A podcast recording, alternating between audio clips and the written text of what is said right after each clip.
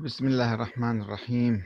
والحمد لله رب العالمين والصلاة والسلام على محمد وآله الطيبين. ثم السلام عليكم أيها الأخوة الكرام ورحمة الله وبركاته. أحمد الكاتب يتذكر الحلقة التاسعة والعشرون. الحوار مع قادة الحركة المرجعية الشيرازي والمدرسي حول نتائج الأبحاث التي أجريتها حول موضوع الإمامة ووجود الإمام الثاني عشر.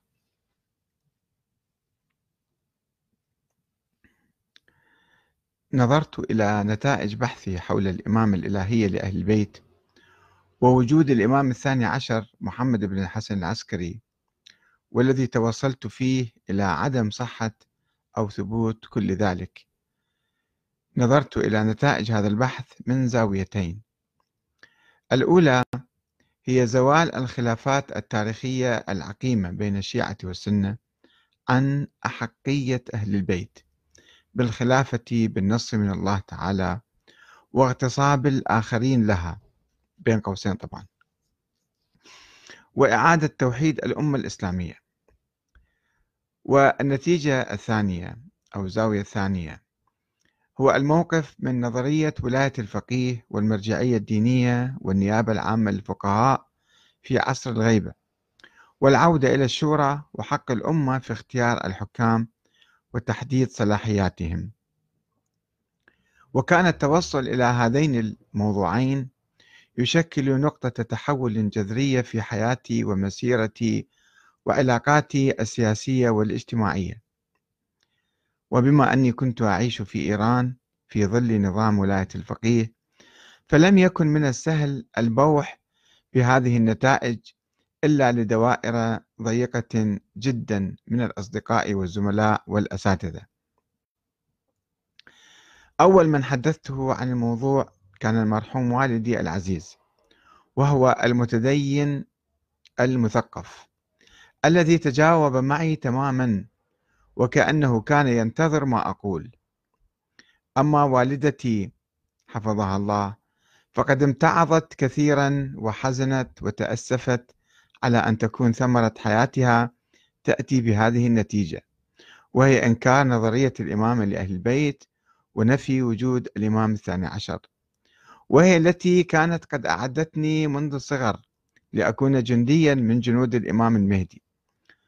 ولكنها بعد قليل وبعد حوار مكثف معي ومع والدي قبلت بالفكرة بعد أن تفهمتها جيدا.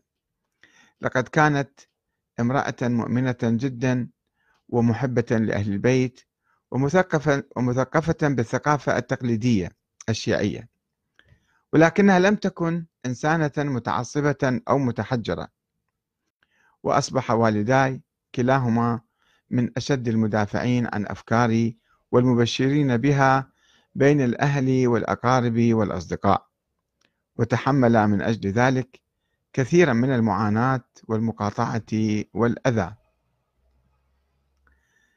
أبرز من ذهبت إليه للحوار كان مؤسس الحركة المرجعية المرجع الراحل السيد محمد الشيرازي رحمة الله عليه. وكان قد سمع بعض الشيء عني فطرح أثناء زيارة له في مكتبه في قم. موضوع المصير البائس الذي يتعرض له من ينكر حقوق أهل البيت. وضرب لذلك مثلا بالشيخ مح... الشيخ آه، حسين علي المنتظري الذي كما قال أنكر حق السيدة فاطمة الزهراء في فدك فأصابه ما أصابه من العزل والحصار والضغط. طبعا الحصار والعزل لم يكن لذلك أو بسبب ذلك وإنما بسبب الصراعات السياسية في إيران. ولكنه السيد الشيرازي حل الموضوع بهذه الصورة. وفهمت ما كان يقصد.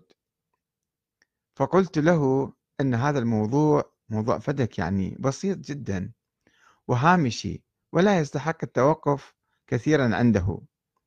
وهناك قضايا أساسية تمس جوهر العقيدة الشيعية مثل موضوع وجود الإمام الثاني عشر. فقال إذا تريد أن تعمل في الساحة عليك أن تتجنب الخوض في هكذا مواضيع.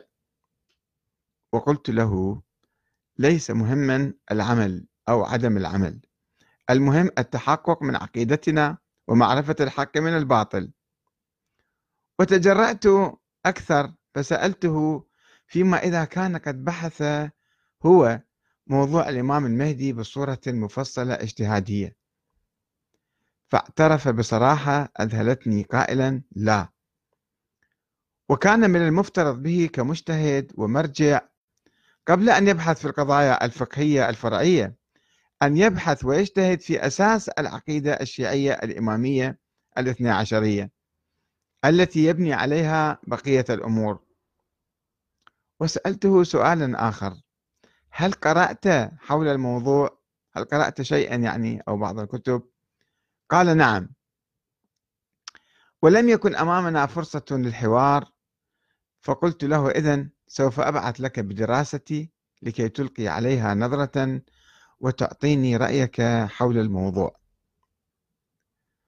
الشخص الثالث المهم الذي قررت مفاتحته في طهران كان هو أستاذي السيد محمد تقي المدرسي زعيم منظمة العمل الإسلامي ومؤسس الحوزة القائمية والكاتب والباحث والمفكر الإسلامي الكبير.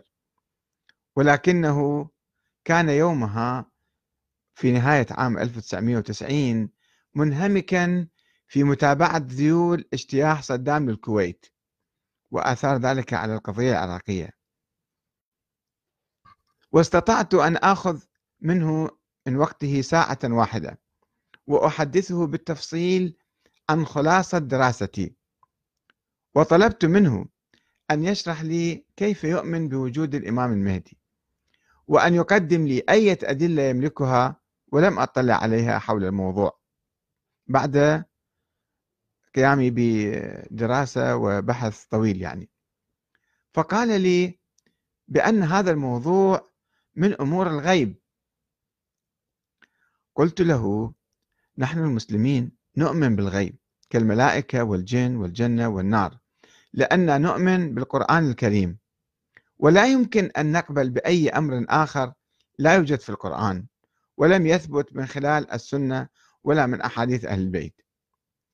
وإذا كان مشايخ الشيعة يقولون أن الإيمان بوجود ولد الإمام العسكري هو افتراض فلسفي لا دليل عليه. فكيف يمكن اعتبار ذلك من أمور الغيب؟ قال لي وهو ينظر إلى ساعته أرجو أن ترجئ الكتابة حول الموضوع حتى تبذل مزيدا من الوقت في البحث والتمحيص ولا تستعجل. ثم اكتب بحثك وقدمه لي مكتوبا حتى أستطيع مناقشته. قلت له عظيم. وهذا ما أدركه أنا جيدا فإن موضوعا مهما وخطيرا كموضوع وجود الإمام الثاني عشر ليس أمرا سهلا يمكن التلاعب به وأعدك بأني لن أنشره إلا بعد استكمال بحثي لسنة أخرى أو سنوات أخرى.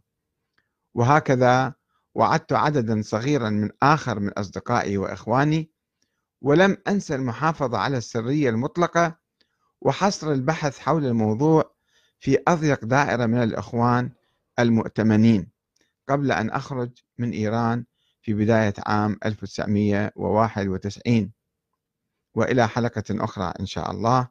والسلام عليكم ورحمة الله وبركاته.